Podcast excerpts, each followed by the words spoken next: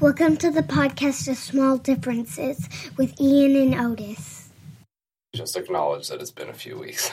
it has been a few weeks. yeah. It's good. It's good to have you back in here, man. Yeah. Good, good to good to have, good to see you, Ian.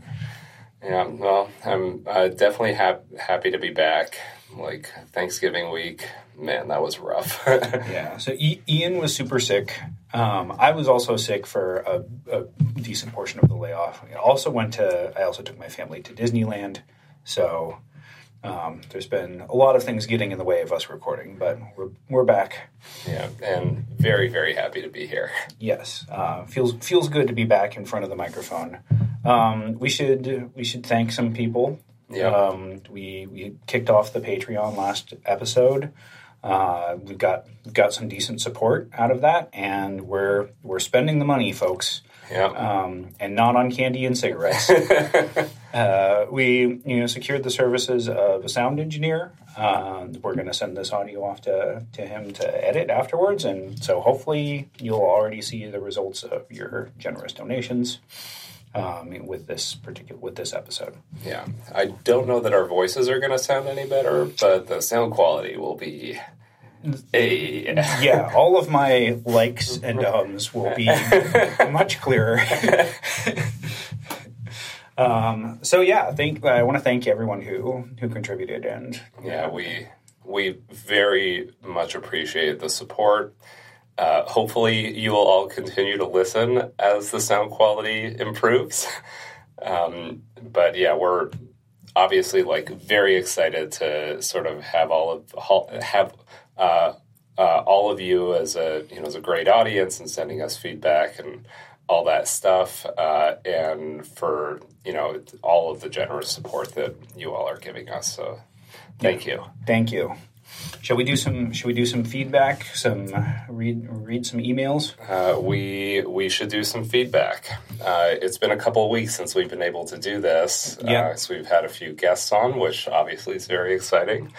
Um, but we do love getting uh, getting emails and feedback, and and we will. Uh, uh, and we will always endeavor to get them in, uh, kind of on the air uh, as soon as we can. Um, so, uh, in that vein, uh, we we uh, have uh, an email from Rob, uh, who is a, uh PhD social scientist turned to data scientist in the public sector. So first of all, he he he lets us know that uh, R and Python are uh, growing in popularity in that sector. So that uh, we should be excited about that. Uh, I, for one, am very excited about that. Uh, I am, you know, glad to hear that uh, that our public sector work is sort of moving towards tools that are more accessible. Um, and he gives us uh, a little bit of information about his workflow. Um, you know, basically, like he kind of like gets a data set, has to answer some questions with that data set, and produce a written report for uh, uh, for typically like a, a non technical audience or set of decision makers to do something with. Um, and one of the things that he's wondering uh, is essentially like they so they are not a software engineering shop. They're they're they are I, I assume uh, uh, some kind of like research slash consultancy operation. So similar to the to to like the Fed or something like that. Uh, although I don't know for sure. I'm just taking a guess here. Um, and uh, so he says uh, they have lots of uh, uh, of uh, statisticians and econ folks, but really no in-house software engineers, um, and uh, a lot of and and so they're they're trying to figure out uh, the best or, or like better workflows around uh, collaboration and uh, and code quality and that sort of thing. Uh, and one of the things that he sort of says is is is basically like obviously when, when you don't have software engineers around, it's kind of hard to tell like what the right workflows for them for for them to use are, and then also like all the stuff that's written online is essentially focused around software engineering workflows.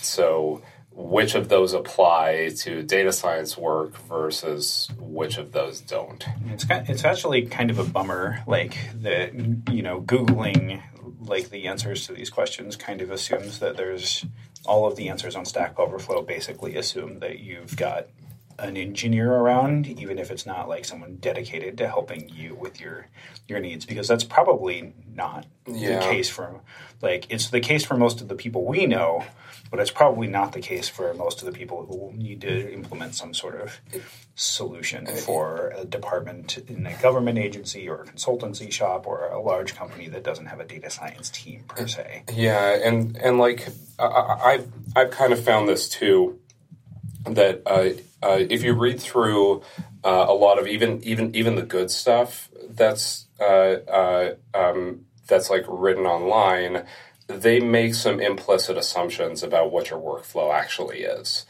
Uh, and so, like, you know, almost everybody assumes that you'll be using something like Git and GitHub.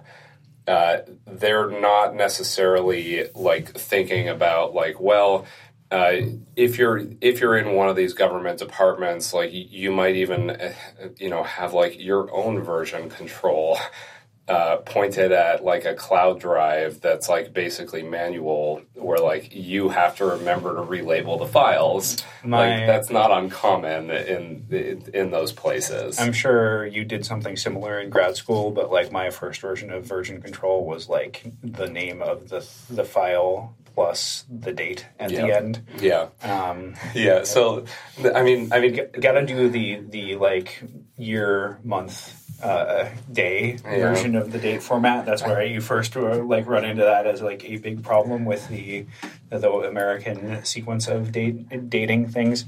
I mean, I'm somewhat embarrassed to say this, but I'm going to say it anyway. Like, you know, I also had the like file name underscore final final version. I promise this time. Now, yeah, never Three. write. yeah, never write that. It's, Yeah. it's never it never works. yeah, but like, I mean, I'm, I'm, uh, so I, I, I have a lot of empathy for this question because, like, I'm, I'm just thinking back to my grad school days and like what I had to do then. Like, I mean, at the time, I.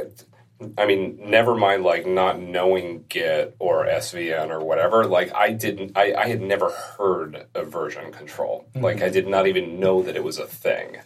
Um, and uh, uh, and you know, basically, uh, you know, I was I was doing things like sort of like you said in terms of like saving you know saving different versions of files and then also like making sure to put certain things in the cloud drive uh, or well cloud and i'm doing quotations here You're, you're, you mean intranet. yes Do we need to define that term because our audience might be for us? i mean it's like basically internal dropbox Sure. Um, so you know, basically, like I, I like knew to save certain files in the shared drive so that I could access them from uh, uh, from multiple places. Like this idea of sharing code with other people, like wasn't a thing. Um, someone uh, like if someone had written. Uh, a function that could be useful to me and I knew about it, I would basically just be like, "Hey, can you send that to me?" And then they would like you know, make they would copy it and stick it in an email and send it over to me. Uh, right, gotcha. So you're saying like there was code sharing, but like Yeah. you wouldn't pull someone else's code and then use the functions or call a library or something like that that Yeah. they, they had built. yeah, and then like when I took my first job was kind of when I started to learn about about all these other tools because the software engineers that worked there were like, well, we're using version control, and I was like, well, what is version control? And they were and and and they explained the whole concept to me, and I was like, oh, well, that makes a lot more sense than than than what I was doing before. But at the same time, like you know, they they also had uh, they were trying to manage both across their uh, like the code in the code base and uh, uh, um, and and their system design and everything that they had kind of built up or most of the stuff was was was probably more focused around the system design than than the code itself, right? So so like the architecture of the piece of software that that like they were building. And so then I think back, like just kind of comparing and contrasting like that experience with my grad school experience and tr- and like in order to answer this question like kind of thinking through well like what pieces of all the stuff that came afterwards would i have wanted in like when or or not wanted but like what i have needed in grad school versus like which pieces like did i not really need? Um and and to me it like kind of comes down to sort of a couple of things. Um, so so one one was that like you know my like like the way that we would do stuff in grad school is like I'd take some data, I'd write some code, uh, and then like you know eventually I, w- I would get a result that was like that was like okay this is a thing I should run it by some people, mm-hmm. and then at that point like you would package it up into some kind of presentation but the code itself was never really included in that. So oh, interesting. Yeah, like no one, no one really audited like the way that you implemented things. They were really like sitting at a higher level, just saying like, well, cons- like we're going to assume everything you implemented was correct, which in retrospect is is actually a, a bad assumption. Um, uh, and and like that's one of the things that I would say is, is actually quite important to change. Um, but we're going to look at what you did at a conceptual level and essentially say, well, like, do we agree with the conceptual approach here? And then intuitively, do the results make sense? And you can catch a lot of things in that latter step of like intuitively, do these results make sense? Mm-hmm. Especially in a field like physics where there's like, where you know, essentially like you're looking at a thing like throwing off these super high energy particles, and then someone asks the question like, well, does conservation of energy work here? And then you run the calculation and realize, uh, like, you run the calculation within your simulation and realize that you have violated that. People always have these, like, stories of these heroic, like, researchers that came out with a result that didn't make intuitive sense, uh, sense and then they persisted and persisted and persisted, and eventually they were proven that the data and the model was right and the intuitive common sense was wrong. Yeah. Um, the vast majority of the time. Most of the time, that's not how that plays out. That's not how that plays out. Um, um, and so, like you know, like you would basically like catch errors because somebody like looked at your results and was like, that doesn't make any sense. Or like, did you make sure to check these constraints, which are like physical laws that cannot be violated? Mm-hmm. And then that's when you find out that like, oh, I made a big mistake. Um, so, so in consulting, when I, my, I when I went into consulting, that was like my first. Um, re, like I did some stuff in uh, uh, undergrad, and then I didn't go back to grad school until after I got into the workforce. Yeah. But like we had stronger, we had much stronger version controlling than what you're describing there. Someone would always run your code um, before uh, like it like hit production mm-hmm. effectively. Um, so like we would always there would always be two coders per project in consulting, even though we didn't have GitHub. We would do we would do the shared intranet thing with different files, and then we have a separate folder for syntax, and then a, another folder for the data that you would run on. You would never change, like you never would alter the base data. You'd always use syntax to yeah. to do that, and that's partly because like yeah, no, Dan, that was that would that that was a hard line for us too. Mm-hmm. Like the data was the data. Like you you could like augment it inside the code, but you could never change it. Right. So, uh, and that's you know, I'm grateful that um, that uh, Dan Kwong, the guy that I worked for, uh, like had all of these hard opinions about how to make things replicable. Yeah. Um, because like I felt like like by the time I got to GitHub.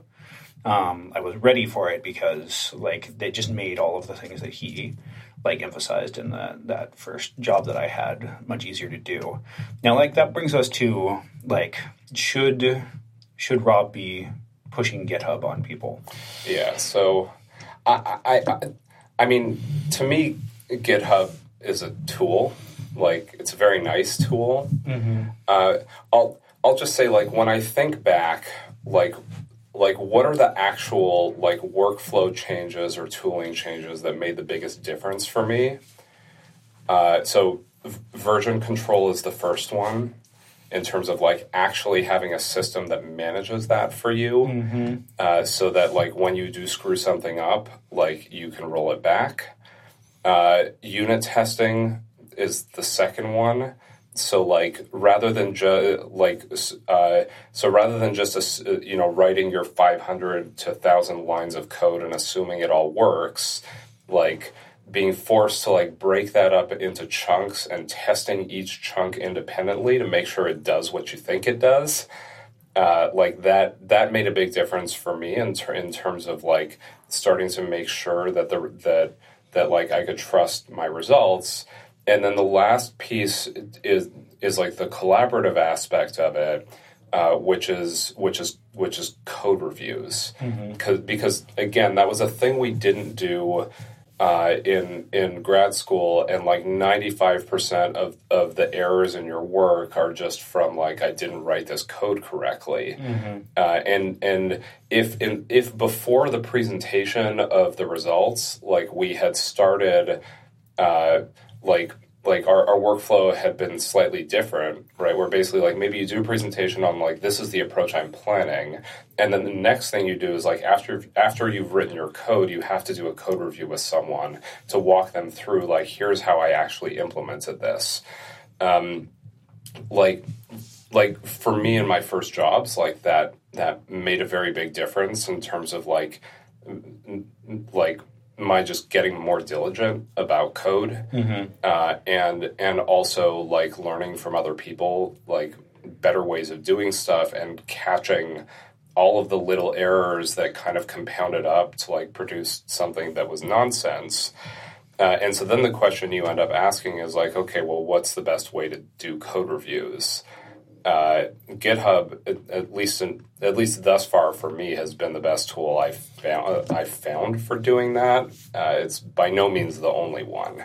Yeah, I mean, so Rob doesn't have anyone to do code review for him. Yeah. So I wonder if GitHub is worth like.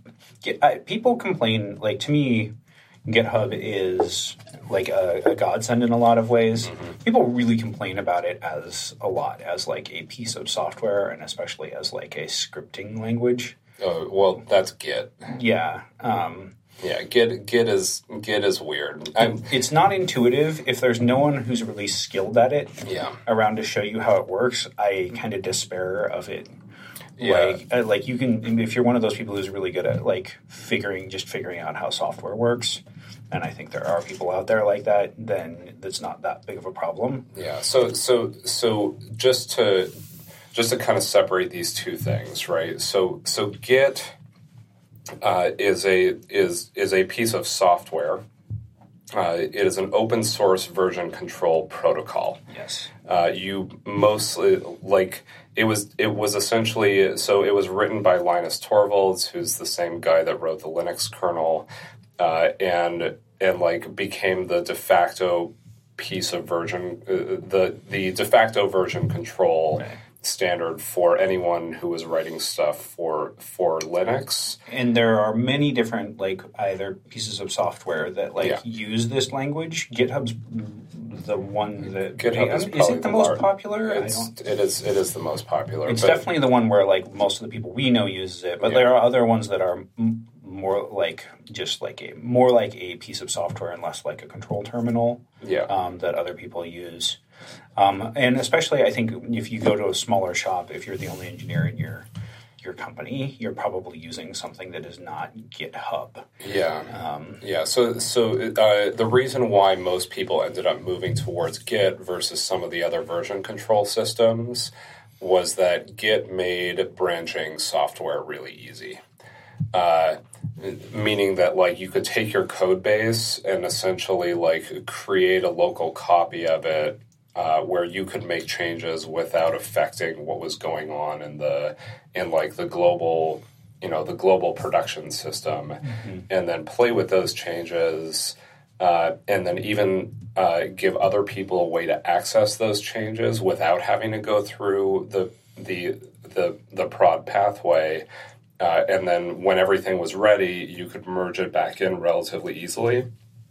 Um, the thing is, it does a lot of things that look magical, and so it's one of it's it's one of those things where like if you haven't used it before, you don't have a lot of experience in it. It is super easy to get your system into a into a state that's highly screwed up. Yeah. Um, so I mean, my my experience with it has been that you know there's probably like four or five different commands you have to know. Mm-hmm. If you stick to those, which will cover 99% of the things you have to do, like you can kind of keep yourself in a reasonable steady state. When you move towards the, the more advanced things, so like you will often see engineers advocating for what's called the rebase workflow. Uh, I like my experience with that has been that you have to be really really good to like be able to reason about what that's going to do the, um, the other thing about that is like often that's not a great sign of the condition of the code on yeah, production. yeah, um, and so like my my my advice to most people is just stay away from that. Use branches and merges, and you'll be fine. Uh, the reason engineers don't tend to like that is basically because then all the little uh, all of the little additions that you make to your code like basically create uh, like each of those will show up as like a line item change. And so if you want to track back to say like, well, who made this change, and you only care about the major change, mm-hmm. like you could have thousands of lines of changes to parse through.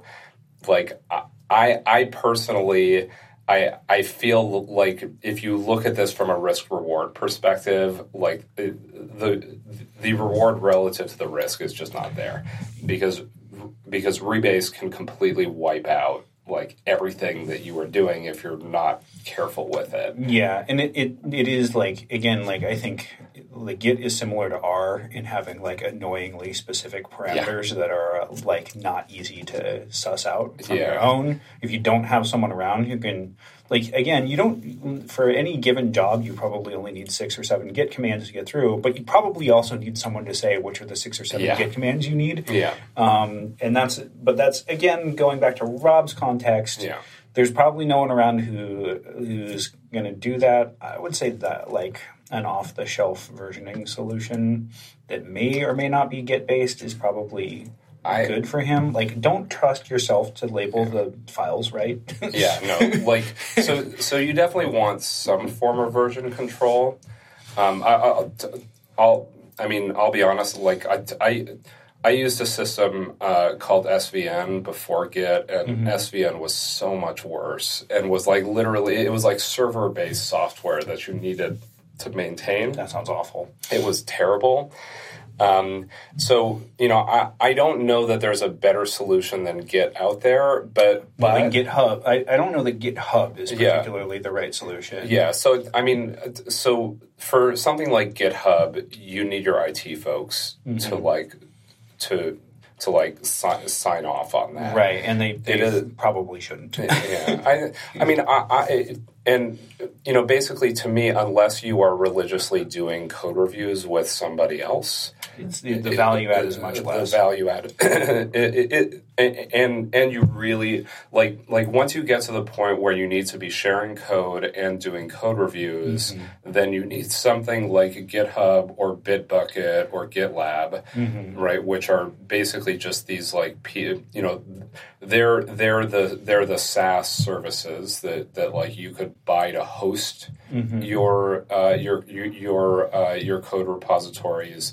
but I would start with, you know, if you've got no one to do code review with anyway, uh, I would I would just start with Git. Uh, Software Carpentry has has like a nice set of tutorials on how to use Git in a very simple way, uh, and they'll teach you those like five commands and and then like after that like you'll be off and running you don't have to worry about it at all yeah and then i think for the most part like you know, Rob's question is like, what you know, I'd like to advocate for these tools, Yeah. but for the most part, like it's not.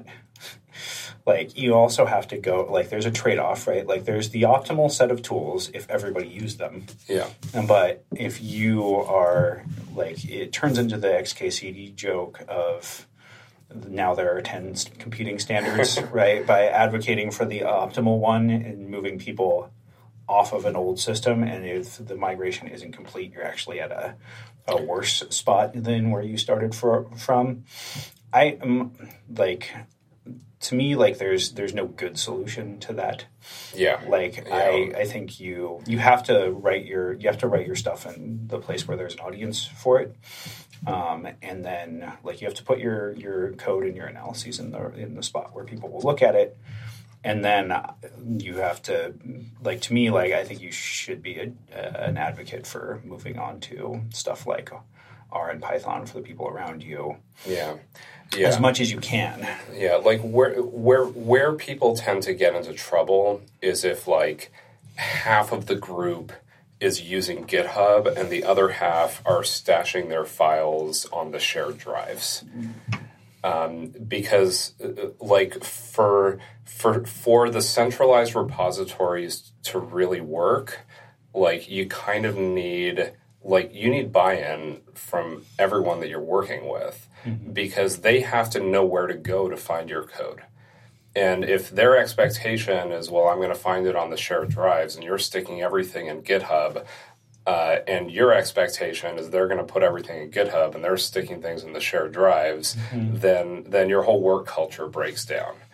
And so and so and so to me, like the way that I would sort of that I would sort of start this is just like number one, m- so make sure that you have enough flexibility to use the the software tools on the analysis side that you would like right? Meaning that if if if you want to be able to use python and r like make sure that that that you can and you can install all the packages that you think you, that that like you're going to need and that when new stuff comes out is it's easy for for you to install that uh, number two, like make sure that you can use at least some version control for yourself so that you're not like labeling out files and stuff. Um, number three, if you can find like a, even a small support group of people around you to, to do informal code reviews or walk through implementations of things, like that would not be a bad idea. Uh, and especially if you can find a meetup in in in your area so that you can get some information from the outside world, like that that that would be valuable too. Emotional support is really important in this. Um, and then once you have all of that in place, like like it, and and you have a strong culture around the the open source tools and people uh, uh, uh, and people reviewing each other's code, like that's probably when I would look at at like centralized code repositories. Because until people start seeing and really understanding that everyone is writing the same thing, uh, they're not going to really see the value in the shared centralized uh, in in like the centralized repo where you can easily go grab code that someone else has written that's validated in some way. It would be really fun to organize, reorganize how the government works on code and software. Yeah. and, like, I, I, I'm envious of people who've like taken that on as a career. Yeah. Um, that would be that would be really hard, really rewarding, um, complicated. Yeah. And also unit testing, like like learn how to test your software. Uh, I, I've I, uh, I've I've seen a lot of quality gains uh, just just from that alone. So from from his description, it sounds like he's mostly dealing with bespoke data sets. Yeah. So there's limits to what he can gain through automated any part of his workflow other than version control. I Yeah. would say. Oh, I mean, I, I I'm not suggesting unit testing in, in the way that like engineers think about it, like automated tests that run on a build. I'm I'm just thinking about like you're writing a function to or, or like you're writing an analysis, right? So that analysis is like you got 15 lines of code that takes in data and outputs something. Right. If you're if you have a proposed lift that your model says, like run the model with zero lift, and does it do the thing that you? Yeah. Well, It, and like if you're running some processing mm-hmm. on the data itself, right? So like you've decided you're going to impute some missing data in a certain way like separate that out into its own module and then test it with known inputs Mm-hmm. so that you so that you can be sure that it is actually imputing the way that you th- thought it should be um, you know that uh, I, I just seen a lot of mistakes made when like you know people look at two lines of data and they're like okay here's the processing I want to run and they like write a little five line script to do it and then they stick their model code right underneath there and somewhere in the 100,000 lines of data are 10 edge cases that break the assumptions that they made around around Right. that processing but now everything is one piece and so they can't tell like well did the model just not work or was my processing code wrong Right. So again, what what Ian Ian's saying is like there's a value to testing your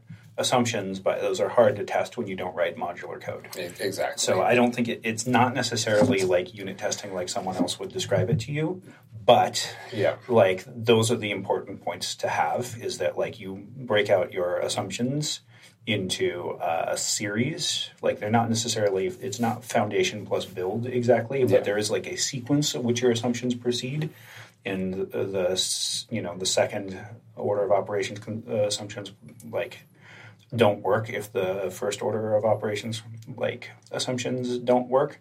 So if you build modular code, you can be like, I ran the module here, and then I ran the module here, and then I ran the module here, and everything was fine until it got to this Yeah. uh, this this module. yeah Um So um, that's the best we can do as far as advice on this stuff, and uh, it's kind of sad because I think there's limits to the gains that we're like that we would like like the, there's a lot of gains you get from working in a engineering shop and working Yeah. like an engineer yeah there's other engineers around like it's there's like- or- scale there's an implied scale to Yeah, it it's like or, or or even just like learning from what those engineers do Right. And it's not just like a, a productivity gains, right? It's not just like units you produce per level level of effort in the long run, but it like actually leads to higher quality analysis. yeah And that kind of sucks for people who are don't have access to those engineering resources. Yeah. Um, that don't have that necess- like that scale, like where you're repeating similar tasks to produce different analyses over time. Um, like that's the choice is often to do less engineer looking stuff is often the right choice when you're in that situation. Yeah. Yeah, to like basically optimize for the audience themselves. Yeah, yeah. You you can't. You're not. Everything has to have an audience. You have Yeah. to. You have to think about their assumptions, their pro- proclivities, their language. Yeah. Um, yeah. So, and, and, I mean, you know, to me, you can hide a lot of a lot, uh, like a, a lot of the engineering stuff on the underneath. Like you're you're not really using it to optimize your uh, to like like if if you're working in like a Silicon Valley startup firm that has a heavy engineering culture, like the you're you're using the engineering workflow to like really uh, uh, to like optimize group throughput. Like in this case, you can't really do that, right? Because you're you, you you don't have engineers in that group, so like the decisions that you would make to to optimize the throughput of 10 people who can all write python code in their sleep are, are like not the same as the decisions that you would make to like optimize throughput for a group of 10 people five of whom are like econ subject matter experts and five of whom are are are uh, are statisticians.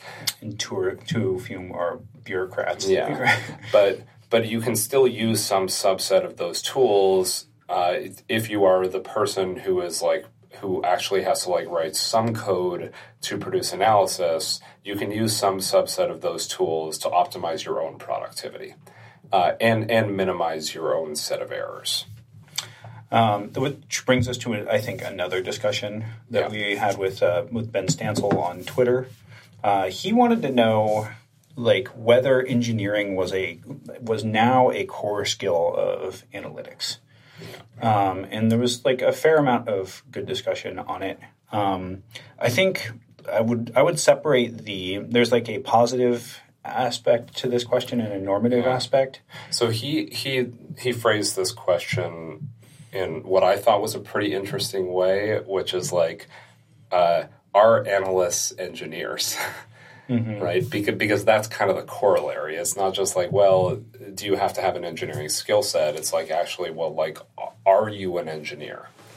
Um, which which I thought was a uh, was was at least an interesting way to kind of couch the question because like that also has implications for like for what you should care about.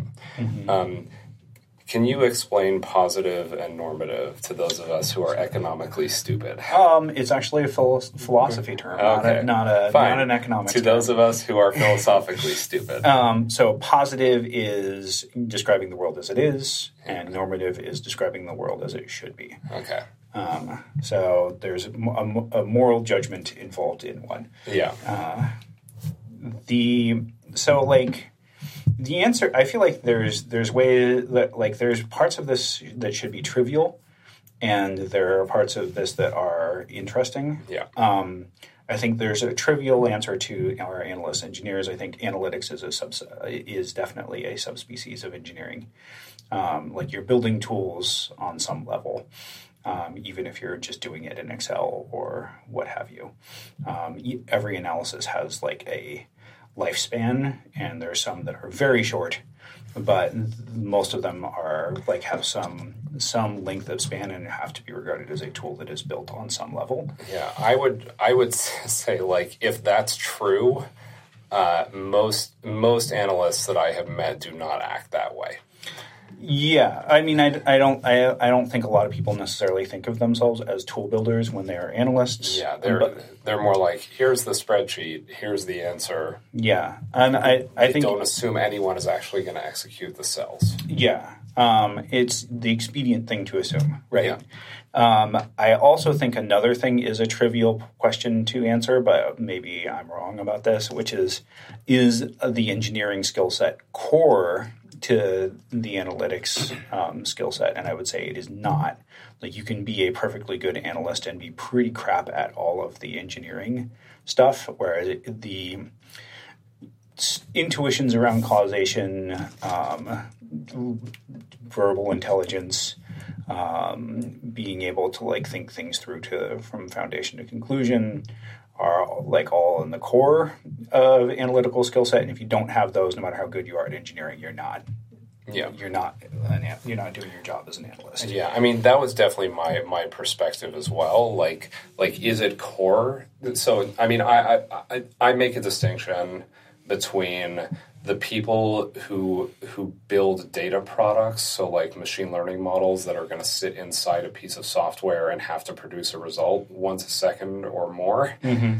versus like versus like the here's some data we need to make a decision, like help us figure out what's going on here. Yeah, so it depends uh, on the tool, the type of tool that you're building. Yeah, how the, how important the engineering skills are. Yeah, like if you are building data products, like so engineering skill is is absolutely core to that. Uh, and and and and the reason is like you're implementing that in a software system, mm-hmm. uh, and so just like if you were writing front end code, or if you were writing like you know like server side scripts, like it, it's it's the same thing. Like there is a there. Uh, it is not the only thing you need to know how to do, mm-hmm. uh, but but it is definitely core to being able to do that kind of work. Um, to me, like there's more of a question uh, uh, on that on that on that decision support side. Uh, I, I I tend to agree with you for for for that uh, sort of subset of roles. Like I do not believe the engineering skill set is core to them. Right. So now, now I want to like again. I'm going to keep stating trivial things until we get to something interesting. Yeah. Um, is engineering skill valuable to add to like if you're an analyst and you can Like, of course, Yeah. right? Does it a multiplier effect on that core? Yeah. Yeah. Um, you need to have that. You need to have that analytical core in order to be an analyst. But like, I would advise zero people to like not get better at engineering Yeah. and also like I, I do think code literacy is now fun, a fundamental like skill to have. Um, so that doesn't mean that you can write code but like that you understand basically how it works. Yeah. now like is that even a skill? Like is that something you can acquire? I think it mostly is something you can acquire. Code code literacy. yeah. Um, yeah, I it, it, it's it. I think it's more difficult to acquire than than like the world wants you to think it is, uh, because like it it is. Uh, there's lots of resources out there today to like basically like like learn how to code at uh, at like. Uh, you know, you could call it like a, uh, a, a pseudo beginner level. So, like, just like, well, learn the Python commands, learn this, learn that. Um, the the the problem is like if you want to get really good, um, or, or or you need to actually like read system code or something that would actually be written in a production system um, like mo- most of the stuff you would learn in a in like a basic like you know Python 101 course, like you will almost never see that yeah in in like in like an actual software system because like it's just not performant. yeah I, I the way to acquire code literacy is not to take Yeah. camp classes unfortunately yeah, like like you kind of need to be exposed to people who know how to do this well, so that you can see what they've written, uh, and and and like it, it you know it, it's kind of challenging because as it turns out software engineering is an apprenticeship based field. Like you get out of out of the beginner canyon by like by like being able to observe and interact with people who are better than you Yes. So that um, that brings me to I think the, the maybe we're starting to get to the interesting part here. Um, so I think if I'm a, a junior, like a junior analyst coming out of a quantitative field, like there's no question that I should go and try to expand my software engineering skills. Um, I think there's a huge advantage in thinking of your analyses as tools and thinking about them as having a life cycle and an audience and thinking about it from like a user design perspective. Um, now you let's imagine you're a hiring manager. Um, do you insist that every new entry person have like this engineering competency? yeah Um, and like again, I think it becomes like there are there are wrinkles, right? Like how big is your company? How big is your team? Um, what kind of work are you doing? Are definitely all things that matter to that question. But give me your bias on this. Yeah. So like, you know, here here's where using your lexicon, like the positive versus normative come in. Uh, just r- r- remind me which one of those is the world as it is. Positive is the world as it is. Right. Normative, you know, norms. Think of, Right, think right. the word Okay. norms. Right. Yeah, and, and and I mean we could quibble on the normative here too because because I think like fields do change over time, Mm-hmm. and so like if you're asking the question of like, well, what is going to be like, what would be the ideal ten years from now? Like, it's not the same as the ideal now, and the ideal now is not the same as it as it would have been ten years ago, right? Like, I think like the the proliferation of databases like definitely changed things uh, basically because they they they all of a sudden allowed you to distribute large amounts of data which like were much more difficult before. And so there is there is definitely a subset of analysts who uh, uh, who like need to have skill set in in accessing that data for themselves um, can it be learned? Yeah. Are there tools for it? Yes. Does every company use those tools? No. Um, but but but then there's the added question that sort of uh, like, like just looking looking at the question today of, of like of like hiring somebody. So you know the issue is, is is basically so so if you look at, at at a team like mine or most of the other teams that I know, are you going to need that skill set to be effective? Right. The answer is absolutely yes. Which right? which skill set? uh, the the the the like technical engineering skill set. right. You, like- you, the team definitely. Yeah, like, I don't the- think anyone would disagree that Yeah, your, yeah. your data science team yeah, needs that yeah. So, so, so the team and every member on that team will like, like running at like equilibrium level, like needs to have that skill set to be effective. Uh, and and the reason is that like, uh, like they're going to have to access data for themselves. They will eventually like end up in a position at some point in time where like they have to write code that's going to go into the production system. Now, as we've said, all of those skills are learnable, right? So so then the question is, well, does everyone have to have that when they enter the team? Right? Yeah. And and that's where you come down to like the world as we would like it to be versus the world as it is. Uh, to me, like like that part's really based based around market dynamics, right? Mm-hmm. Because so if I if I look at my team and I basically say like, okay, I need people like people have to have this skill set on my team to be effective.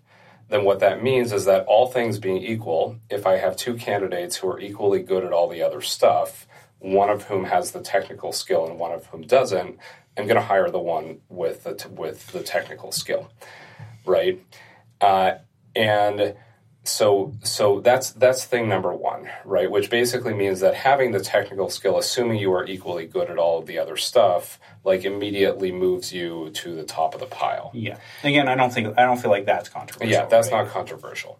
But then you have to ask the question of like, well, what is going to happen in the market when people start to understand that dynamic?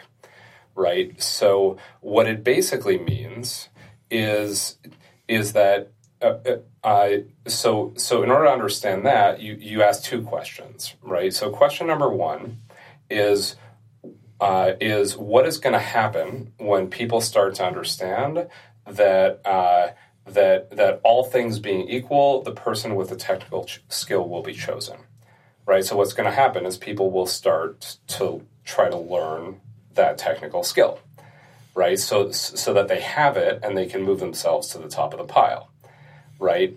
So uh, so then, like once that starts happening uh, then what is going to happen to uh, uh, to to the person who doesn't have that technical skill, right? So as other people start to fill in fill in that technical gap, it essentially means that if if if you choose not to fill in that gap, you have to get comparatively better to be able uh, for for like me to want to hire you, right? Because as I start to see more candidates with with the technical skill, then the the average analytical skill of those candidates is presumably going up, right? Which basically means that if you don't have the technical skill, you're going to end up, you know, you, you will end up further and further down the pile.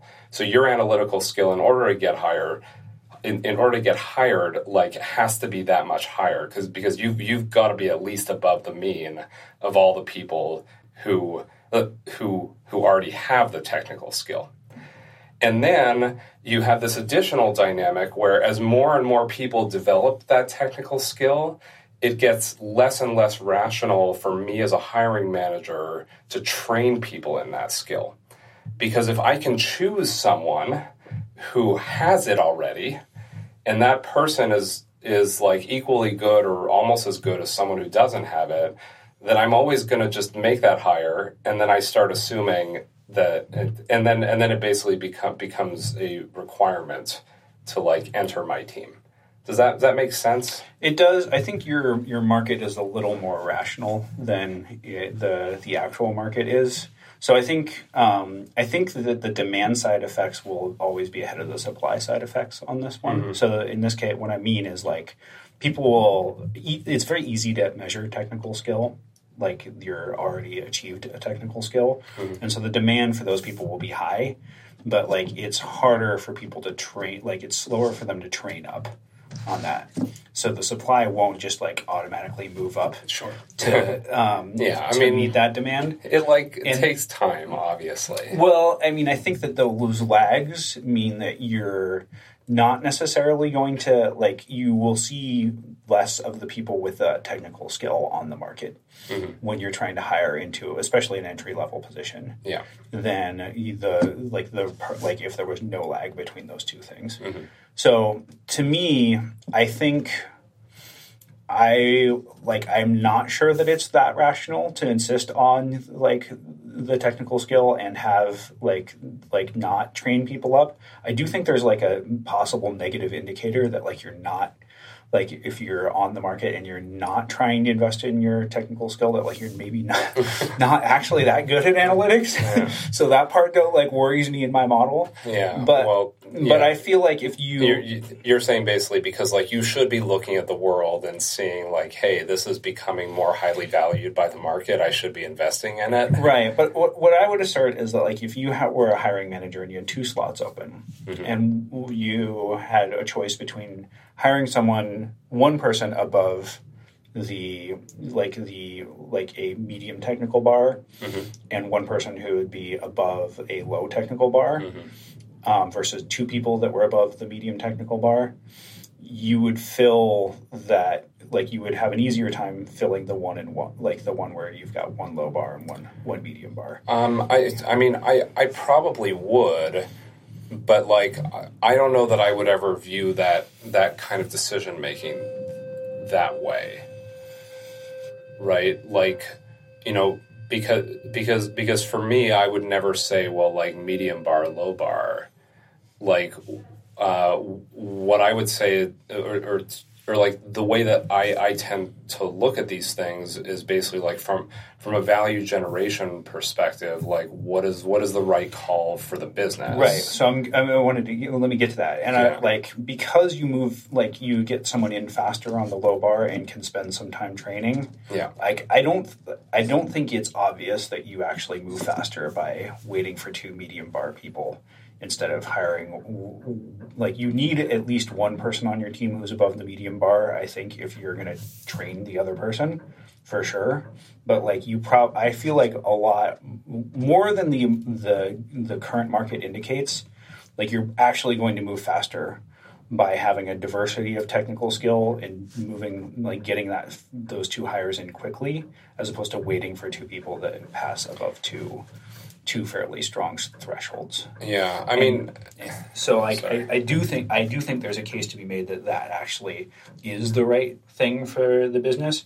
Now the other part I think, which is an, uh, a semi non-market dynamic that people ignore, is that if you insist on two medium technical humans instead, that's a much easier team to manage for for one manager um, than uh, the medium low. Yeah, yeah. I mean, I, I, I think for me, like the the way that I would probably the, the the way that I would look at it would be like my, you know, like if these are analytical positions, I'm focused on that skill set in order to make the hire. Um, and so, like my preference would be for the analytical skill set plus plus the technical skill. Again, that's that's it's like The- is it preference versus threshold? Yeah, like so so the reality is like I will hire the first person who clears the analytical bar. Mm-hmm. Right? And then and then adjust the second rec accordingly. Mm-hmm. But so so that's why I was I was I think I think I think I really want to clarify this. So this Yeah. is like you're saying like the in, in order to do an analytics job, you have to pass an analytic, and whether that's data science or even data engineer, probably, Yeah. um, you have to pass the analytic threshold, and then you strictly prefer more technical candidates to less technical candidates. Yes. But that doesn't mean you have an absolute threshold on how No. technical they are. no. And I see, I do think that No, that, no. that is interesting. I do think that is not what a lot of Yeah. hiring practice is. Yeah, it's like but this is the reason why I'm saying that the market dynamics are important here. Oh, they super are. Like this is a labor market and- question. Yeah, and and, and and and like the point that I was trying to make was that like given that that's how I hire, Mm-hmm. The more people that start to show up with technical skill, the harder it is going to be for someone who doesn't have it to get that job. Yeah, I Right. I, I I agree with that, but I think there there's two there's two like for the hiring manager, like you have two decisions. One is like, do I set a minimum threshold? Yeah. And then what skills do I prefer? Like what what do I prefer Yeah. to what I don't prefer? Yeah, I mean, And, you, and I think I the other thing I want to assert here is like most hi- hiring managers are setting a minimum threshold, and you, a strong advocate of for engineering skills in data science, are saying nope. yeah, that's fair. And I mean, I, I, I, I've seen people develop this stuff on the job. Yeah. I mean, I developed I've it on seen- the job. I've seen- I- right. So, so like I, I, want to do a little therapy. Like the I like you know me as like one of the least technical people that can pass reasonably pass themselves off as a data scientist. Um, but for whatever reason, I get really offended when someone doesn't follow like good engineering practices, and like I feel it like emotionally, like it upsets me in a way like, that is "Where are your not unit tests?" not strictly rational, and it definitely comes from a like this is a thing where I feel inadequate, but like when other people show themselves to be doing something much worse than like than what I would have done, I feel exceptionally like whoa, whoa, whoa, whoa, whoa Yeah. about that. So, um, yeah. So like, I mean, you know, I, I guess the thing that I'm saying is that like, it, it's like like the thing that I was trying to impart on people, like kind of th- through this conversation, was like, look, like, is this a core skill set to producing value in the job?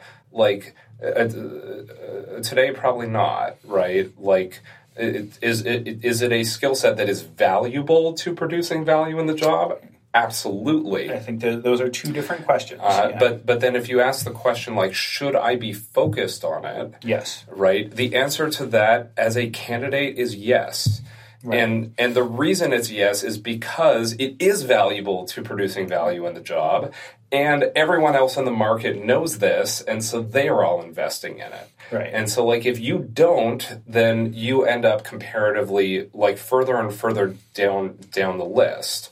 And like even if the initial dynamics are set up such, such, such that it's like mostly the people who don't have great analytical skills that are investing in this technical side because they don't know how to how to upskill on the harder on like the harder to access things like problem solving so you know meaning that that that there's like an inverse correlation between analytical skill set and technical skill set in terms it's at of least orthogonal. Uh, yeah in terms of what's available on, Yeah. on on on the market even even if that was the initial dynamics like at this point it's probably orthogonal if it's orthogonal it essentially means like you're sampling from the same distribution of of like analytical skill Orthogonal means independent people, just Yeah. in case. It uh, technically means at a right angle, but like whatever. Um, sorry, Yeah, we so- use that word a lot. yeah um, you know so so basically from now so now if you if you look at these two groups technical plus non-technical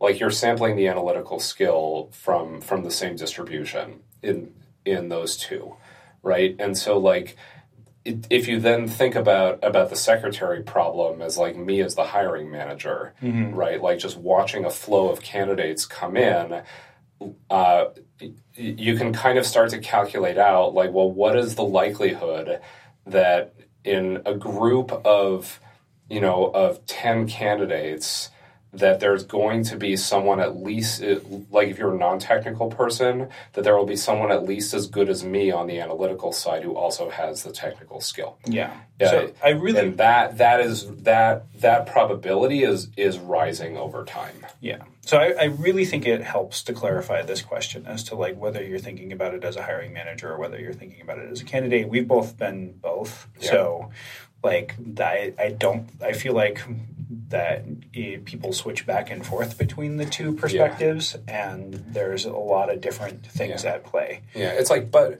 but like, I do feel like this is kind of one of the things that tends to show up around these like job discussions that people think about about about job discussions in, uh, you know, like, or or they think about the uh, the like interview process and the hiring process in like isolation as a candidate Yeah. right? Of like, well, I'm showing you my skill set. It's good. Why aren't you hiring me? And they're not uh, like like they're not really thinking about the other person in the equation who is the hiring manager. Or the other way around also. Well, the, uh, the other way around also I think happens, but there's more but, like, there's more candidates than hiring managers in the Yeah. world, so you see the you see Yeah. the more like the candidate biased Yeah. critique more than you see the hiring manager biased critique. Yeah, it's like, but like a, as a candidate, you do have to be thinking about like, well, what is the hiring manager going to be thinking? What is the hiring manager going to be seeing? Right? Because you're not the only candidate that they're talking to. Right? They're going to see somewhere between 20 and 50 people for for uh, an open slot. And then moreover, like just like for you, there's long-term implications to the hire, like for them there there's certainly long-term implications Right. to the hire. I think the part that makes that difficult for candidates, like I think there's some where you can transparently see, like they just like you look at this critique of the process and there was like it wasn't optimized to pick my skill set out and Yeah. like that's okay actually like Yeah. i felt that way after interviews too Yeah. don't worry um, the the part that is hard to ask people to do is to think about the path dependency that goes into writing a rec or managing a team or hiring someone Yeah. where it's like there are great candidates out there that you cannot manage. Like Yeah. that is like they that they're not going to be a fit for your organization, for your team, for your tech stack, for Yeah. you as a human being. Yeah. And the more like the better you like I, I really genuinely think that if there's only one actual portable skill as a manager, it is can you, the human being, manage a, a more diverse set of human beings? Like, what is the maximum Yeah. s- size and count distinct on weird, like idiosyncratic work preferences that you can deal with? Yeah. That is your skill. Like, that's the only portable skill in management. The, Yeah. the wider you can cast that net, the better you are at it. Yeah, and and and and, and all the, there's also the question of like of Rec- what- recognizing who you can't manage is more important Yeah. than that. well, it, and there's a question of like, well, what kind of person can the organization support too? Yes. right. Because so I mean, it, you know, going back to our previous question about like the two racks and like, is there a minimum technical bar? Like, there there still is probably a minimum one, right? There's Like, always a minimum. yeah, like you know, if I had someone where the entirety Go to goggle.com instead of Google. yes, right. So like certainly that would be one thing. You mm-hmm. know, I would say like if I had someone, even if they were like the most analytic, or, or like if they were like call it like 90th percentile on on the analytics side, but literally all of their experience was in was in Excel and building Excel models, and that's what they gravitated towards. Like I I could not like like it it would take me too long to make that person productive uh, in in your in, like, work, work my scenario. environment. Yeah. uh, and so like yeah they could be awesome but but like it you know and, and their skill set could be amazing and in other contexts like i might actually like they might be the first hire that i would make but in the context in which i live today like it, it, it would just take me too long to like make them productive and so like they don't meet that minimum threshold I think we've we we have like we've gotten a lot out of this. yeah uh, I think it's it's time to wrap for the day. Um, any like any anything you want to bring up before we before we go? Think this is a good one Yeah, no, I think I love like talking about labor market dynamics, and I think we've got more. I'd love to have more people on to talk about it. This would be a good guest guest topic to follow up on. yeah Um, all right. Thank you for listening. Um, you can reach out to us at uh, feed.back at smalldivcast.com or um, you can get us on Twitter at of differences. Uh, donate to the Patreon page, um, which is uh, of differences on Patreon as well. Eventually, we'll migrate everything over to of differences. yeah we do have that domain now we just haven't done anything with it yet Yes. Um, and you can get me on Twitter at Old Jacket. uh, and at Ian Blue One on Twitter. All right. Thanks for listening. Um, and, you know, you're not alone out there.